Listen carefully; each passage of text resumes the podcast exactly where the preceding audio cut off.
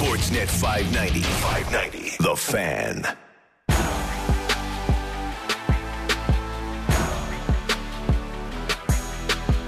Happy Mondays, Fan Morning Show. Justin and Ailish, Sportsnet 590 Fan. Hope you had a fantastic weekend. Happy late Father's Day to all of the dads out there.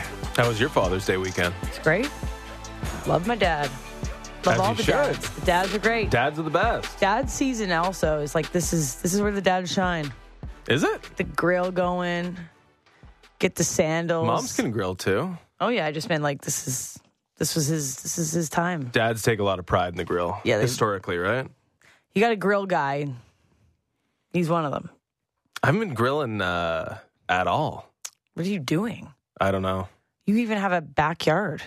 Ah, I do. gotta it's not much I have to book my barbecue. I have to think ahead to when do I. you do that? Yeah, you have to. But do you actually do it? you have to. No, but do you do it? And I'm not like saying, uh, do you go through the protocol I'm doing? Do you actually go through the Yes. protocol and grill with regular I have to think ahead to when I'm going to eat said meat in my fridge and Mm-hmm. what time I'd like to go up onto the balcony and book the barbecue. Oh, and wait, 75 other people want Yeah. the barbecue at this time. That's so what I'm saying. That's why I never did it when I lived in a condo. I have was like, to. this is not worth it. can't starve. Well, there's other ways to cook meat. I need to get a grill pan for my house, but I'm like, the barbecue is one level above my building. I'm going to get it and I'm going to book it. It depends on what you're doing, though. Like if you get that grill pan, you're setting off your alarm. Mm-hmm. You're annoying the neighbors. You You've gotta got get the- you've got like Noah's Ark in your house, so there's going to be eh, you know animals that are dealing with the smoke, and I do have a scene. sensitive fire alarms. I'll tell I you feel that. like every condo does. because like, remember it's a disaster. I got that little air fryer for Christmas, which just she just well, she air cooks. I mean, air fryer But shouldn't be setting you anything open, off. What's wrong with your air? I air swear, fryer? when you open it, No. the heat comes out and it's like, No like I, chance. Justin, No. I'll film it. I open up the air fryer and it's cooking at 450, you know, frying up some or roasting some veggies, and you got to be immediate in out boom. Like you can't mess around with it open with an air fryer. with an air fryer.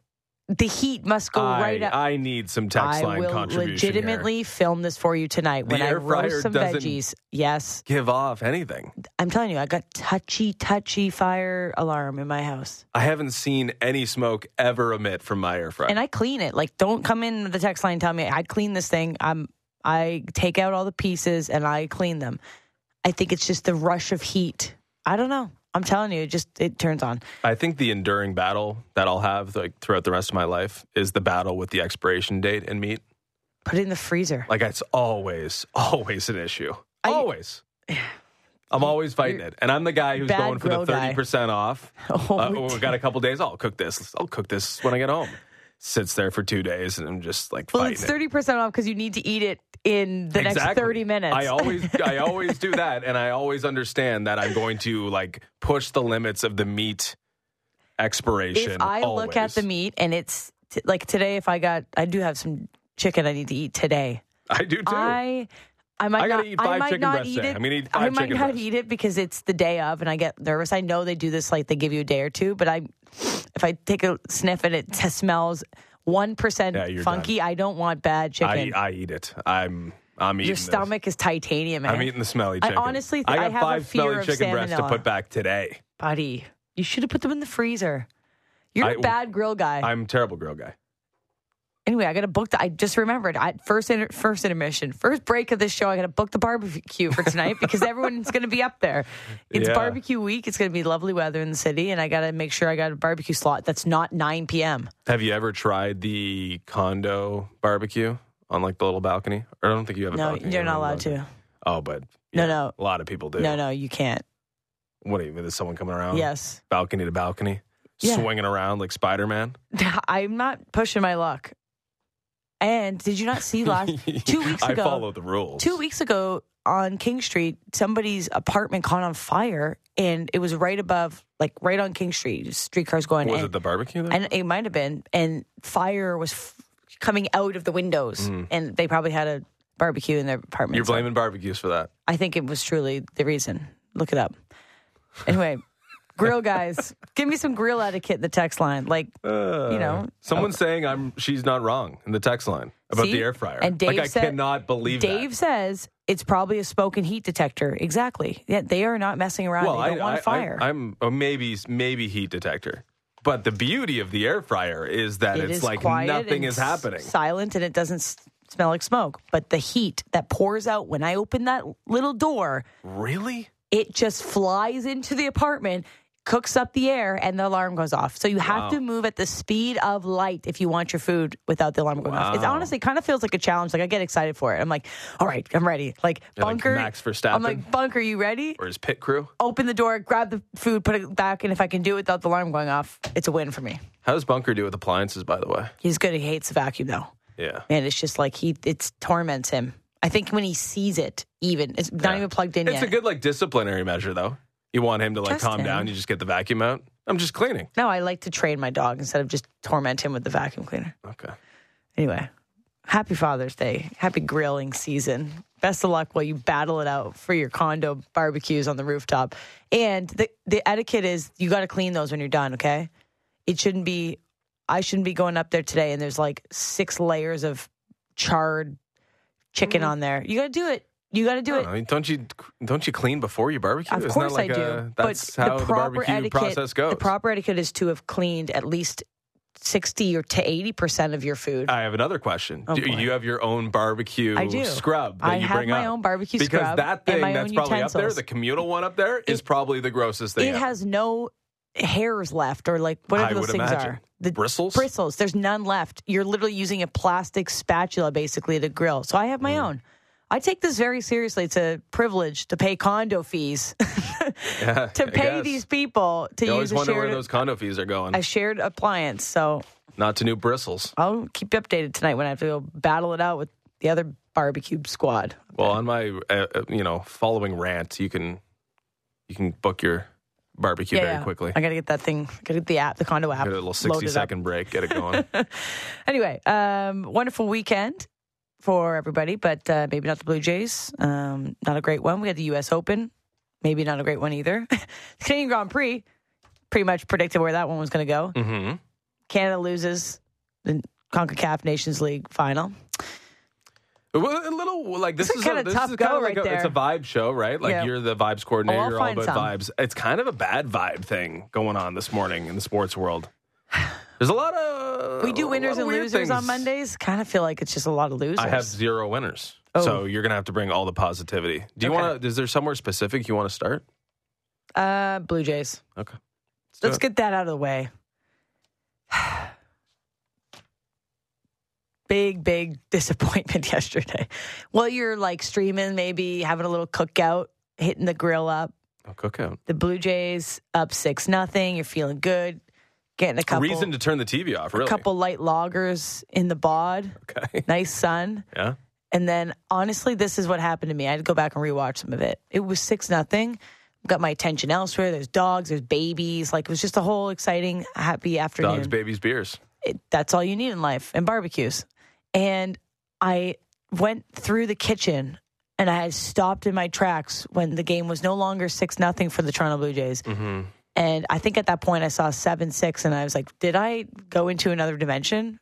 These light loggers were not light, and I and I just hit Yeah.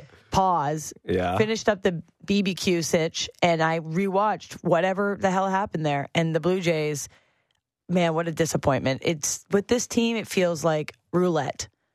Which thing on the roulette wheel are we getting today? Is it bad pitching? Is it no offense? Is it bad base running?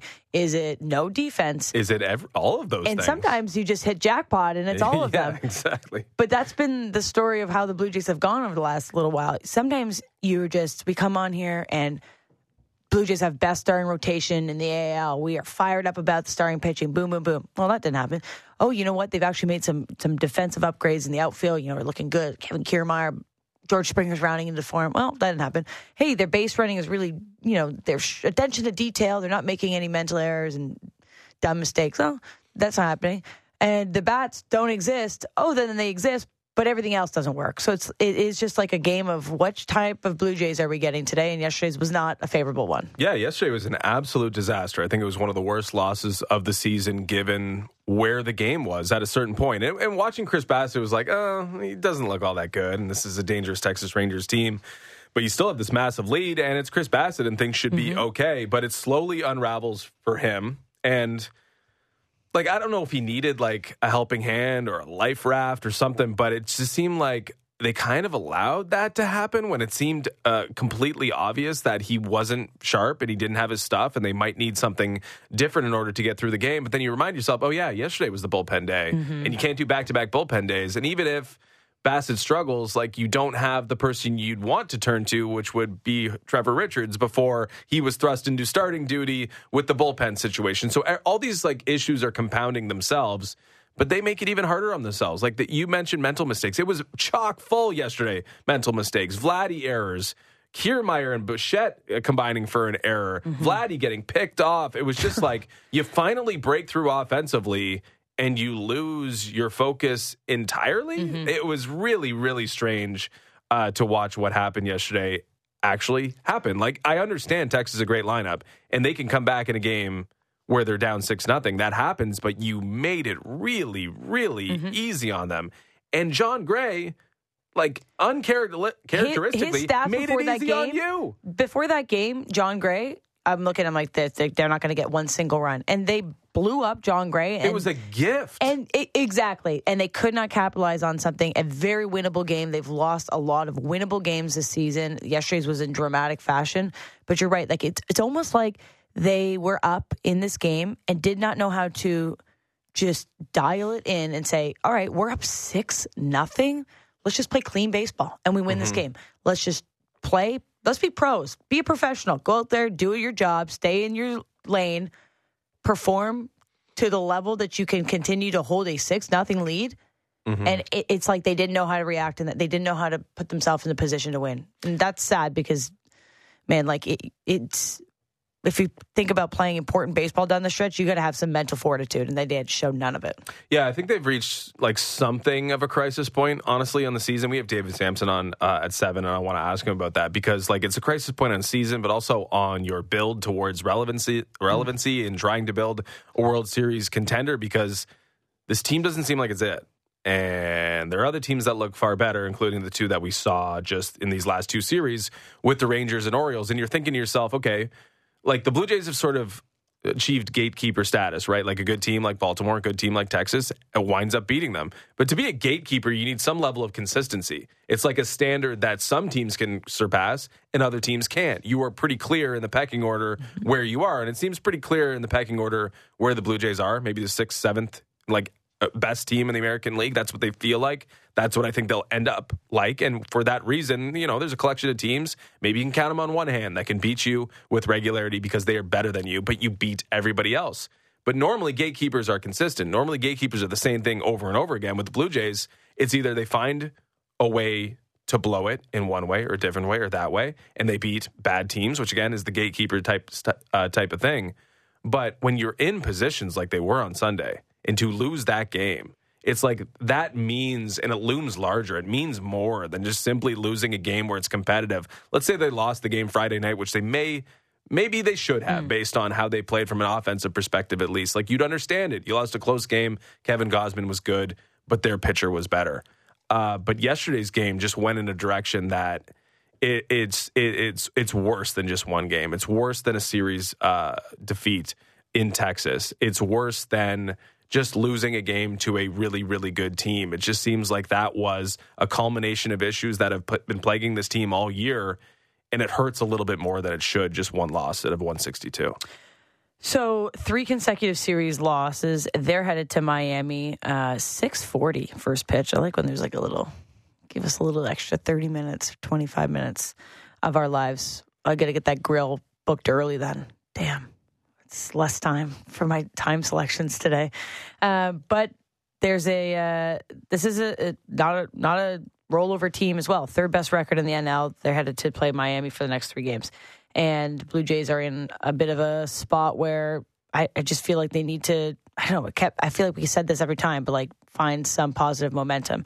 Uh, Bassitt wasn't that. Um, he's had two kind of uncharacteristic bad performances in a row after that one gem he pitched against the Mets when the baby was on the way. Um, still Now think the fatigue setting in. It's Maybe. like less excitement, more maybe fatigue. the baby is like, "Hey, I don't sleep," and he's like, "I kind of need that this now." is actually folks." more difficult than I thought Uh, it was going to be. yeah.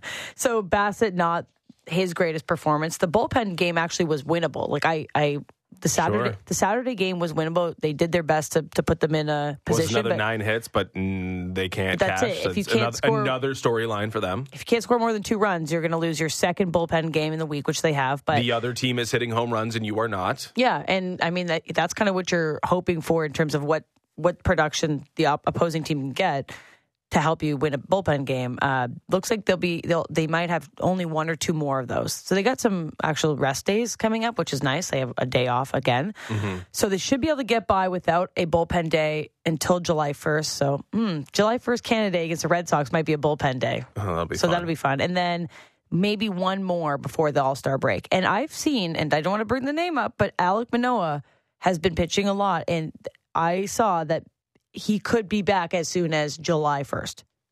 okay. I mean, I, I And mean, I'm- oh, no, no, I just mean in terms of what could happen. I don't think that that's what they're going to do, but like, I mean, w- what a disaster to be rushing No, him back and, and having bad results. I. I, I just think we'll we'll get there when we get there. Yeah. I, I do think though with the four man rotation, it's like, yeah, it sounds great. Oh, you only have to have one more bull, bullpen day, uh, as you mentioned. Two. Two more bullpen days. So it's like, oh, there's some solace there, um, but also like it puts a lot of stress on these guys, and maybe that's why Bassitt's performance uh, has was poor or has been poor, or it, it's more that than it is the baby. Uh, it, it just seems like yeah, when you're the the margin for error is so thin, right? Because you know the bullpen day is tricky. You Yeah. know if you pitch poorly, you're adding a second bullpen day, and it's going to tax the other day and the other relief you get for guys like Gausman, mm-hmm. Berríos, etc. Like it just seems like they're flying real close to the sun with all this. And one downturn in performance, i.e., Chris Bassitt, mm-hmm. affects everything that else until he comes back around again. And it just feels like it's adding up and adding up and adding up, and the pressure is mounting and mounting and mounting. And you just kind of need a fifth starter still, No, just as course. just as you did to start the season. Like it's, I- I'm not taking much solace in like, oh, you only have one, of- uh, only have a couple left. It's still like going to affect you getting to the point where that fifth starter comes in, and you might be, which they are, out of the playoffs. but they're not far off. They're not far off, Like but from like a from a wild card spot, like that is a, maybe that's the silver lining on all this. they're and- right there. It's, it's, it's you can't really get too bad out of shape They're about right that. there. They're But- half a game back of the wild card spot, and obviously they're eleven. But they are in half. chase mode, and Yeah, they should oh, have yeah. never And they're been gonna, in chase But they're going to be in chase mode all all year They long. shouldn't have been though. The Tampa Bay Rays are fifty-one and twenty-four. Well, chasing Tampa, yes, but ch- chasing just comfortable wild card position. I understand that. We're talking about the AL East being like, oh, okay, it's resigned to the fact you can't win it; it's too good.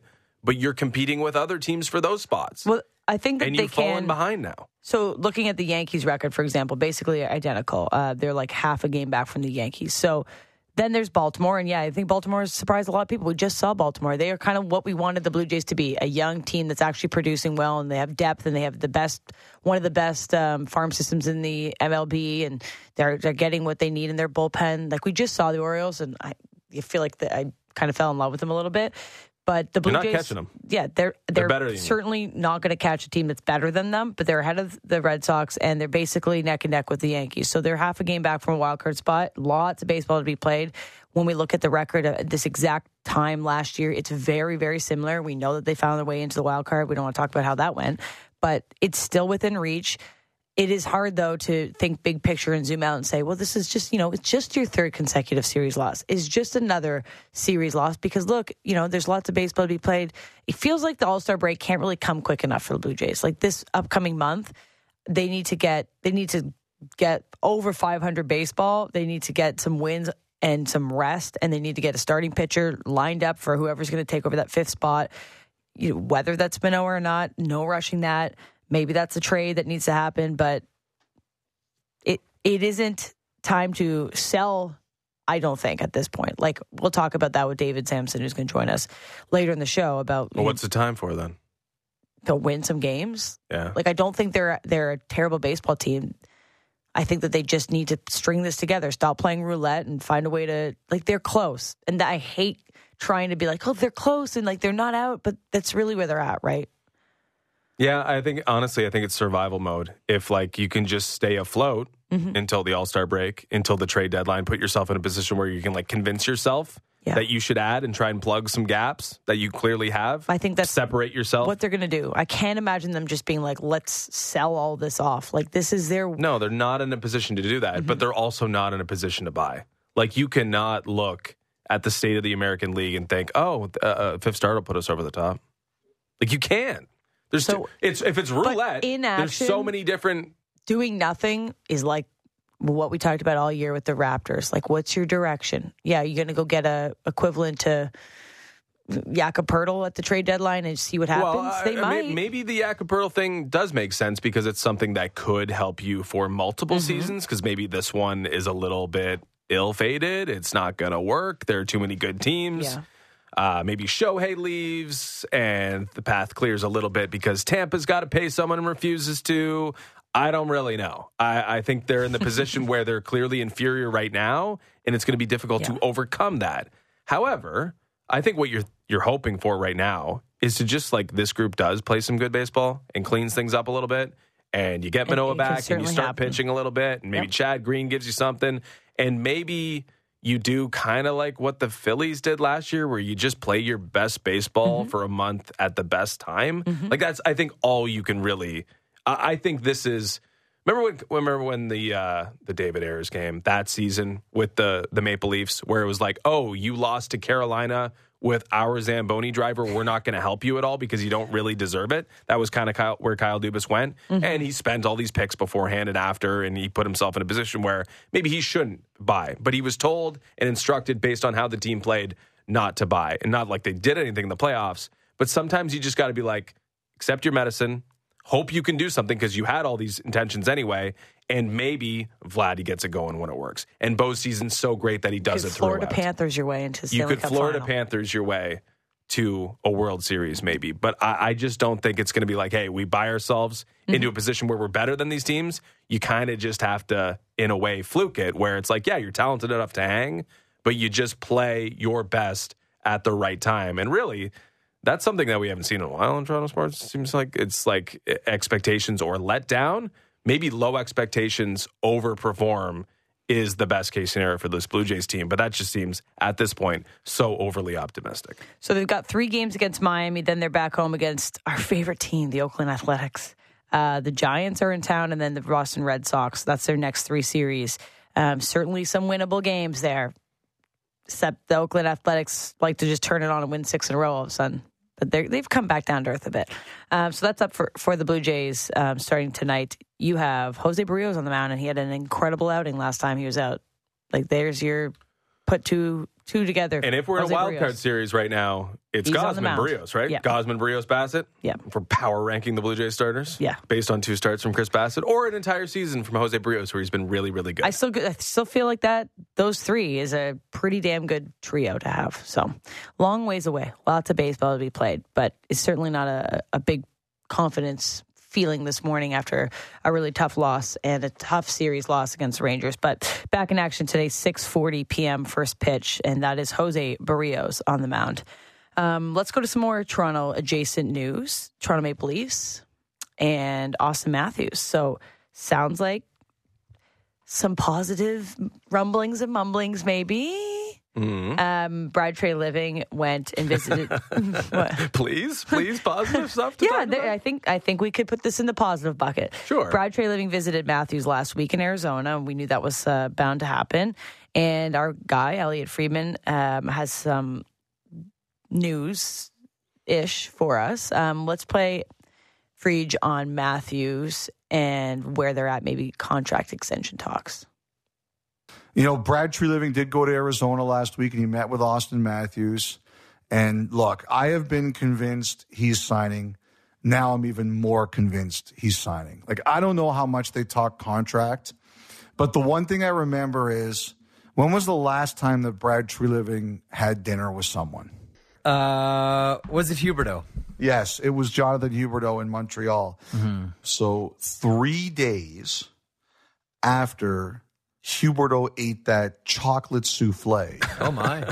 he signed the extension Something in with the chocolate. I think Matthews, and especially the people around him, they look at there's been two more big contracts in his future. I think the Maple Leafs are going to try to get a max term deal out of this. I don't know what the likelihood is, but I think they're going to try. And the second thing is, I think that both sides understand here that this isn't a decision that can wait a long time. The Maple Leafs, they're doing their scouting meetings right now. They have to know kind of what this is going to look like so they can make a number of long term decisions. If nobody was sure that Matthews wanted to stay, I think we'd have a real problem here. But I think everybody, including Matthews' people, recognize that he wants to stay. Okay, so I think that we've probably been in the same understanding that Matthews has always wanted to be a Maple Leaf. He said so. He said but as much, right? The big question has been, and we've seen this floated around: is it going to be max extension? Is it going to be three years? Like, is that a is that a massive loss? Well, Uh, I'm not convinced it's going to be eight years. and I don't think Elliotte is as well. He said that they're trying for. Why would you not try for a max? Of course you're of course, you're going to be like, we want to have you forever. Like, please, we'd like to put your jersey up in it's the rafters also already. the best business plan possible because right. if you do four years, that means you're really doing 12 because you're going to do eight years when you have the chance. Mm-hmm. And a player does eight years when it benefits them the most, which is when, hey, can I be overpaid at the end of my career when I'm slowing down? So eight year or three years or four years is really more like 11, 12 because you're going to do that deal if he wants to. If wanna at stay. Mm-hmm. that time. When he's 30 years old or 29, yeah, you're signing Auston Matthews But if the Leafs haven't found a way to make it work in the next four years, and the window is yeah, closed, ma- maybe maybe he changes his mind, but for wants now, to go to a contender. One hundred percent. Right now, the Maple Leafs are obviously still a contender. Yes. Whether or not they get there is the big question. But I think there's some positive strides there. The souffle, the ch- chicken, the chocolate souffle. I, I don't know. That's how you It's win to be chicken over. souffle tonight with all the chicken I need to eat. But go on. We're going to be making chicken souffle on the barbecue today. But maybe that's all you need. It's just like a really good dessert, a good restaurant.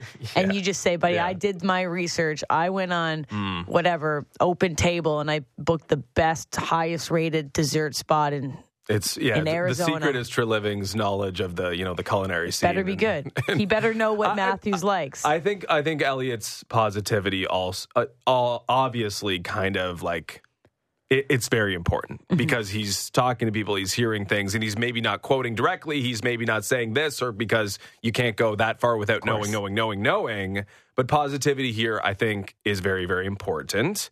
I will say though, conflating dinner with an extension and and, and kind of like you know comparing it to Huberdeau, mm, like I, I, I don't think I think that's more cute than anything, right? Like I Maybe don't. the, he I had the don't- waiter bugged.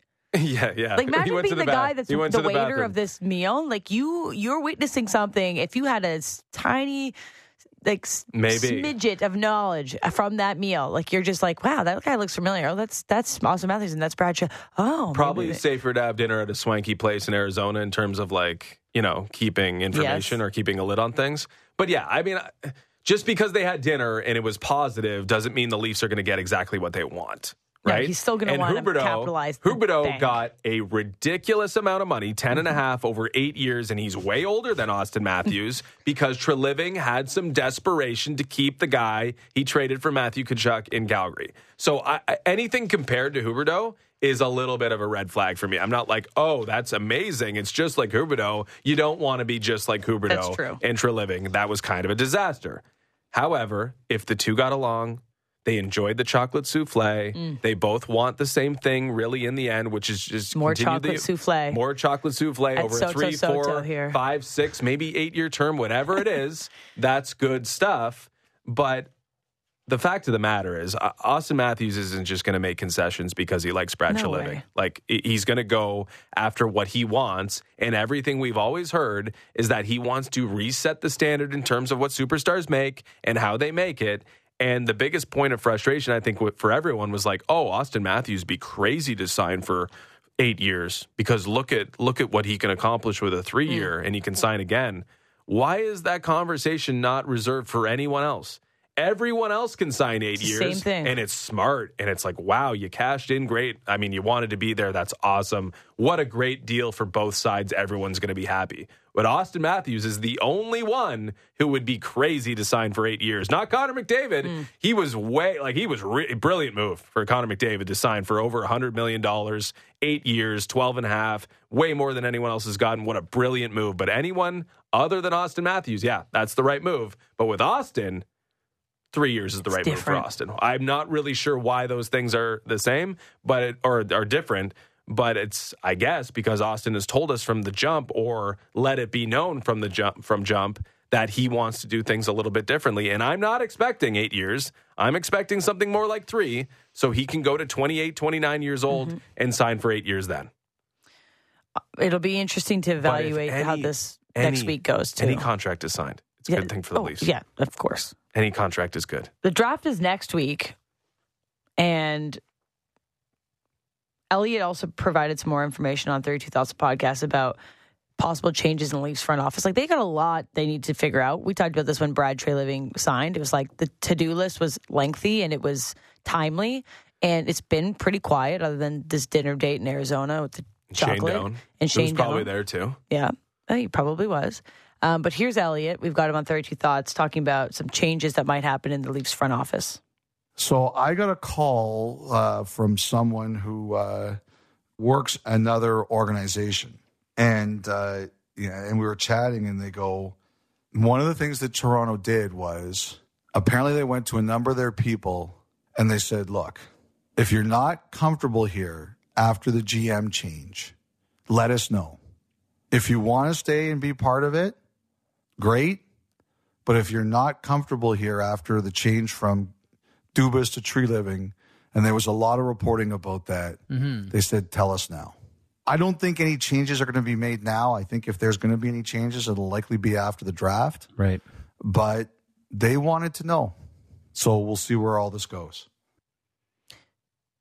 I mean, if somebody came to you and said, "Do you still want to work here with this new management?" and you said, "No," well, you also then need to go find another job, right? So I wonder how many people were like, "Oh yeah, like I'm good. I'm good now. I'm going to spend the next little while trying to get myself in a different position."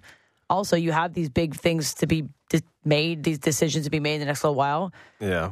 What after the draft, you just say, "Okay, now I'm good. Like I'm going to go on my own way." It's a very weird time that they're in that they need to make these decisions, and people will be making significant decisions for the Maple Leafs that might not be there long term. It's, it's very strange. Yeah, I think a lot of people in the Leaf front office like thinking, okay, I know Kyle Dubas liked me, but how much did he like. Is he going to call me in a month? Did he did he like me enough? Do I stay here and wait? yeah, to pull me over, just like he did with Jason Spezza. Uh, Mm-hmm. the one thing that I'm like confident, um, I'm I, I, jury's still out in Brad Treliving against general manager, in my opinion. Like Yeah, I, I don't know, week, buddy. No, but I mean just in terms of his track record.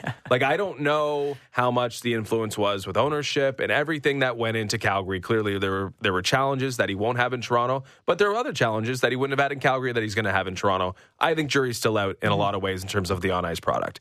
However, I don't think the jury's out when it comes to relations. I think everything you hear about him is that he's really good with people, loves collaboration, loves to talk hockey, loves to work, loves to be in the rink, loves to do all those things that encompass being a hockey executive. It's not like he wants to be on a pedestal mm-hmm. somewhere, looking down on everyone. He is a good person, at least it seems, a good employee, a good boss, whatever you want to call it. So I feel like that relations aspect of all this is going to take care of itself and him just putting it out there being like hey if you don't want to be here that's cool but i want to work with you if you want to be here and i feel like that's just uh, I, I if you have like some a new boss coming in a new regime coming into your place of work i think you'd appreciate that I, I think so as well. And everything we've heard about him is that he's just a, a lovely man. But they have some big decisions to make in the next week to two weeks. and i guess the dubas disciples have decisions to make before then And is Dubas making his decisions of who he liked from Toronto and but again bringing them over? you got a time crunch and you're letting other people make decisions how many actual big moves important decisions are you going to be able to make before everyone goes to the cottage for summer That's true. July is truly around the corner. It is crazy Yeah. how fast and this he's got gone. a lot he's got to put together basically 50% of a team Yeah, and then then now we're hearing like it sounds like uh, Bunting and Hall and Kerfoot are all bye bye. Friedge didn't close close the door on Bunting. That's Just- good. Just to put it out there. Just rumors that it might not be. Uh, we will have Frank Seravalli on like we do every single week, uh, eight o'clock today. So we'll have him a little later in the show. We'll get uh, the updates all around. We do have some Stanley Cup. Parade updates. Maybe we'll save that for winners and losers or the A list. But the Vegas certainly celebrated their Stanley Cup, much deserved. They shut down the strip, and the the guys were all no tarps. It was just a scene, um, and they enjoyed their moment. So we'll play some audio from that. The get the the beat button ready over there, Josh.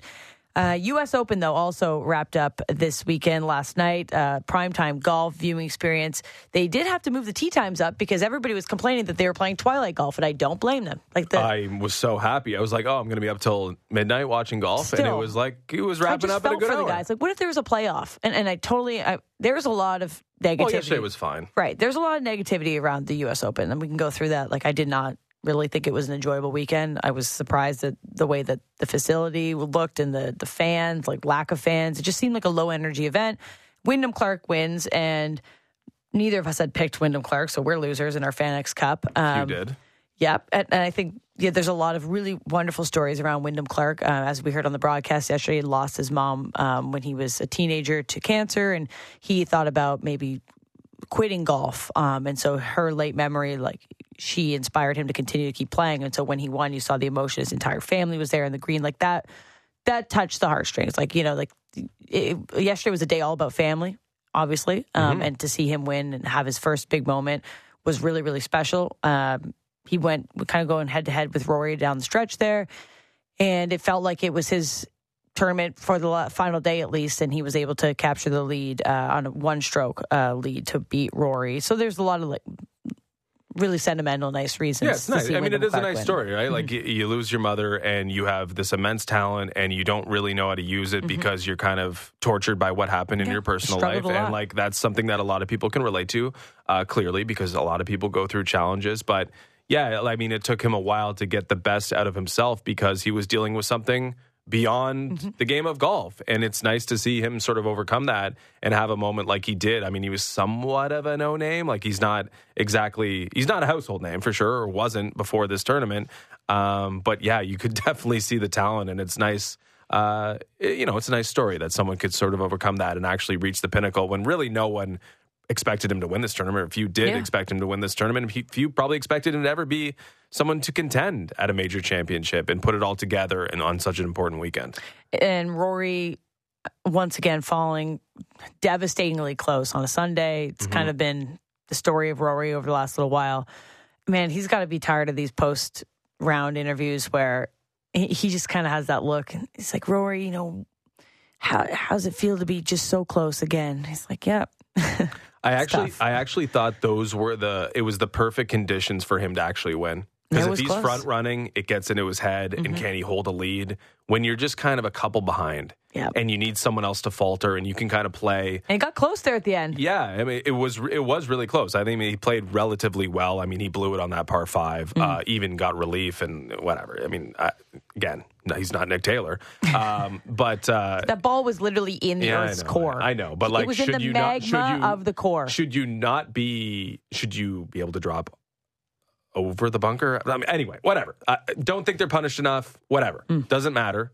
He still blew it on that hole, but he was good and he Yeah. played well. He played a lot better than others, but just Wyndham Clark didn't flinch. And Wyndham Clark put himself in some really precarious He was positions. confident, too. And scrambled beautifully. Yeah. Like it was just one mistake that Clark didn't make that prevented him from being maybe in a playoff with Rory, and who knows what happens then. But I did think that was, I did think Rory was going to win because I always thought during these struggles where, you know, it's been like 20 plus and Yeah. in the nine years, and he's got so many top tens, he barely misses cuts. He's just tortured at these events.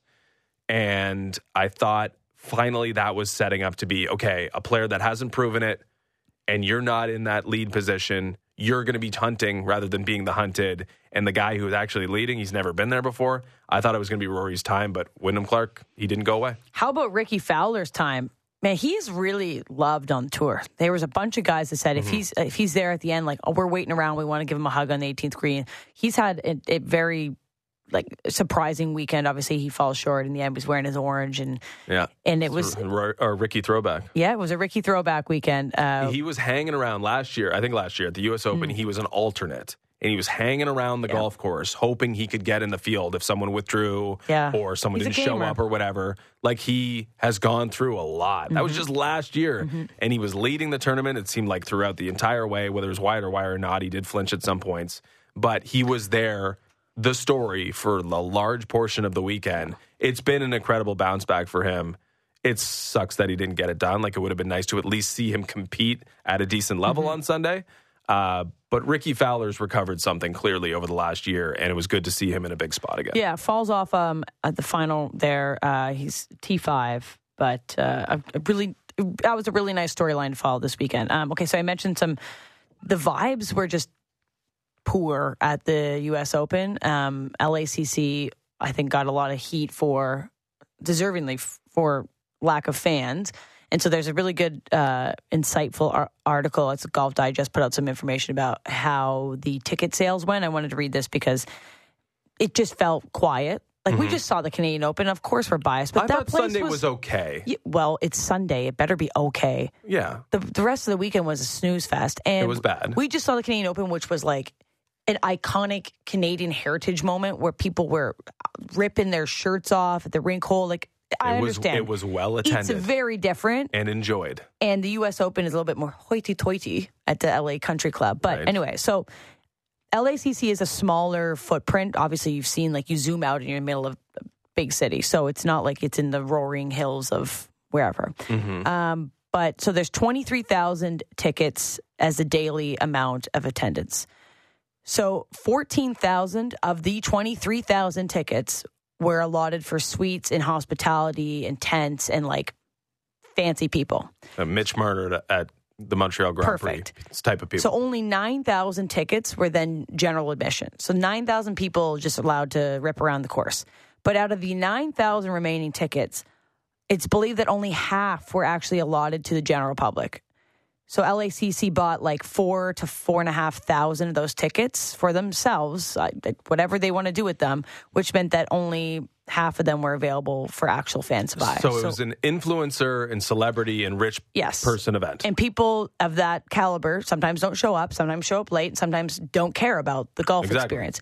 So out of 23,000 tickets, only 4,500 were actually available to fans that wanted to make the trip to LACC that wanted to purchase these mm-hmm. tickets originally. And the way that the golf course was set up is like there are some areas like you legitimately cannot go to. It's very, it's like a canyonous. Is that a word? Canyonous? Canyonous? Full of canyons. Canyon-like? Canyon esque. Canyon-esque. Canyon City. How about that? So there's some areas where you like actually uh. cannot get close to the action. There's like sometimes with the grandstands they cannot put grandstands up. So the way that it was structured, there was also like limitations. Um, but it just it felt that way, and the golfers were very open and honest about They were ripping it. they were ripping this course. Um, Brooks Koepka said he's not a huge fan of the course. Matt Fitzpatrick said it wasn't his cup of tea. Viktor Hovland said, I don't think there's any great holes. I don't like this course. And the list goes on. These are your big name guys Mm-hmm. ripping your golf course. And I think it had to do with the experience. A lot of them called out like it wasn't like there was no energy. Like it was quiet. So Yeah, I'm not really like a course know-it-all. Neither am I, Guy. like I'm not gonna be like, oh, it should have been at Shinnecock. Like I don't really know where it should have been, but that didn't seem like a U.S. Open caliber course. Like Mm-hmm. it never did, not once. And Rickie going eight under on Thursday with Schauffele. I mean, that tells you something about how it wasn't set up perfectly on day one, and then. 10 under wins it, which is like, okay, what happened here? Which is maybe more of a test for a U.S. they Open grinded to make that hard. it just didn't feel ever like like I mean there was a 295 yard par 3 and I'm like that's ridiculous. And Rory's crazy. Rory's shot in the final round on that par 3 was Mm-hmm. like I can't even imagine looking at that from the tee myself. Like that is crazy. But then there was also a par 4 that was like 45 yards longer than that par 3. Wasn't like it there was a par three one day that was like 80 yards? and there was a really there was a really short one? yeah, there was one day where It's it was so short. Yeah, it's just it's a wonky. It was a wonky course. Yeah. It was a wonky And course. the front nine and, And- the back nine played completely different. So it was like you got to score on the front nine, you can't lose on the back nine. It was just like it was lopsided. It just felt like a discombobulated experience with peacocks and whatever we talked about at the Yeah, the monkeys. the Hugh Hefner and someone was calling the monkeys. uh, it was just, like- strange. It's yeah, it was strange. I think they're getting a little too cute. Like we talked about the RBC Canadian Open. Mm-hmm. Hey, is there not like a really great course in Victoria? Like there is. But you want to be close to. Toronto, and maybe with the U.S. Open, you want to be in LA. Mm-hmm. And I get that, but also what's best for the tournament is probably not the course that's jammed into downtown Los Angeles. It's probably not the case. and it'd be great to get you know celebs there. I understand it's nice for your social media to show that I don't know David Beckham was in attendance, but there was a lot of people that weren't able to attend, weren't able to get your collection of tickets, and you know I think that that's important. This is for this is for the fans. Like people want to go see the U.S. Open. This isn't what's next, a Travelers tournament or something like. I, I don't know. What's might that? be a- probably be a it better course, to be Travelers. Championship. Then it's Rocket Mortgage Classic, our favorite Oh, our fave, yeah. but you know this one's at TPC River Highlands, so it's like you know they there was a better spot for him. I, that's kind of the end of the conversation. But Wyndham Clark gets the win. Uh, he's a winner. We were losers for not picking him. Uh, we do winners and losers every Monday. We'll do that at seven thirty. And we'll save our Canada United States Yes, I was say. uh, Nations Cup final for winners. And We losers. have Canada. There's lots to go through from the weekend. Canada, United States had their uh, Nations League Cup final. Uh, Argos kicked off their season last night. I was driving through the traffic of downtown because I forgot about the timing. Um, we just happened to be all merging on the same highway tough together. That's a tough scene. Um, and we also have updates from the Canadian Grand Prix, the winner of that. We'll do all of that in winners and losers. We have David Samson going to join us at seven. He's the former Miami Marlins president. He's current host of Nothing Personal podcast. So let's talk about that series coming up with the Marlins. And as a former president, what's going on with the Blue Jays? How do you structure that up? We got Frank Seravalli at eight o'clock, and then Peter Galindo will join us at eight thirty to wrap up Canada soccer. Also, Atiba Hutchinson's retirement, um, how that affects the the whole team, and why didn't he get to play yesterday? Because that's a big storyline. Uh, a list is next though on the Fan Morning Show.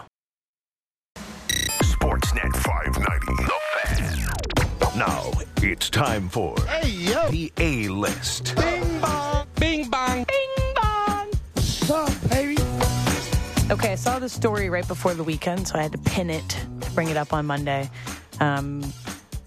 because it it just it screams my college experience as well. Um, so, the College World Series is going on, and Oral Roberts baseball team has become a little bit viral for one of their, I guess, traditions um, that you only really see when you start watching the College World Series on television. So their first base coach, Jimmy Turk, what a guy! Good eh? handle. Jimmy Turk um, will give a gummy worm to anybody that reaches first base. I Just love pops it right in their mouth, little gummy worm. And the pastime can be traced back to an eight-hour bus ride in 2021 between Minneapolis and Fargo, where the guys were, I, I mean, just there's eight hours to kill. I've been on many bus trips that were that long in college, and it, some strange things are formed, and that was formed. Mm-hmm. And, candy stops are made. And oh, it was it was all every time we were loaded up for a road trip when we were in college, it was like the freshmen are in charge of uh, grabbing the, the the sugary candy. The sophomores they'll grab snacks. The juniors will grab you know whatever drinks like Gatorade, chill. Sure, sure. I And- didn't, didn't even. Yeah. offer. Anyway, so like everybody had their thing that they'd bring, and the bus would always be, you know, buzzing with candy and chips and whatever you wanted, even though you're supposed to be athletes. Um, but gummy worms were just, I'm a gummy worm guy. Okay. I love a good gummy worm. is that your number one? If you're going bulk barn after the show, gummy worms is what you're. th- if- you had one item, to I might pull? make a Mount Rushmore of what to get, but the sour gummy worms are they're they're there. They're on one of the faces, of the gummy Okay. worm. All right. And so when I saw this, I'm like, this this is the this is my squad, like Oral Roberts, uh, the candy company that makes Oral Roberts. I mean, makes gummy worms. Sent Oral Roberts a box ahead of their first game. It's in Omaha, um, but I mean, gummy worms are up there. This is a text line question. Good product placement there. You're you're headed to first base. What what's the thing that's going to get you there? Do the Blue Jays need to institute a first base award? Is it a gummy worm? Is it something that's going to get them to have a Imagine damn John hit? Schneider advocating for gummy worms at first base. I was just going to say, though, like, if let's say Oral Roberts is up 10 1 late in the game and someone just hits the gap, hits the wall, do they, Mm-hmm. they go, stop? Do they round first and go to So second? does, does Jimmy Turk or do just you go for the gummy? Do you go for the gummy worm, or do you get to like disrobe? You know, you lose the, the Mhm, that elbow pad. he comes all and brings you and the he gummy worm. you a gummy worm. I want to know That's how a good that works. question. What if you had a double? Are Because you going to stop 10-1 hitting doubles on purpose to just hit a single? I might go for the sour gummy worm. I mean, saying. so what's what's your go to then? Uh, I like a like a like a cherry blaster would That's be a good- sort see, of that's in a my, great that's one, kind too. Mm. of my the watermelon ones. I didn't know how to is a watermelon slice. Any like kind Cherry of blasters sour. are elite. Yep. Yeah, that's. I my- would say that sour candy is the top. Like this- sour jujubes are really good. I don't think I've had that. jujubes terrible. Sour jujubes elite. Like if I'm if I'm reaching Bulk for Barn. something, I'll, I'll have, Near I'll your have it up. house. I'll go We'll get some those. sour jujubes. It's certainly like I'm more of a sour candy person than like a chocolate. I am Sweet. also Yeah. or chips. I think we're the same Well, you realm. know I'm a- you I'm a chip gal. huge chip person, I'm a chip person. I'm a gummy bear, gummy worm gal. Um, preferably sour. but I this Okay. is this will be an interesting uh, text line question because people are very much in their camp. Are you sweet, sour? Are you wanting to hit first base? Coach for the Toronto Blue Jays with some tips on how to get them to get some more hits because we might be onto something here, Oral Roberts. Um, all right, we've got David Samson on the other side of the break, and yes, Andrew in St. John reminds me. He's the former Survivor contestant, David Samson. He says, I'm watching Survivor with my kids this year. They love it. I'm rewatching his season with them. So, Andrew, no spoiler alerts, but give us some David Samson Survivor moments because I remember last time we had him on, I did a deep dive on Google and he was certainly on Survivor. I just want to know if the Blue Jays can survive this road trip. Ooh, good one. Good segue. All right, David Samson after the break.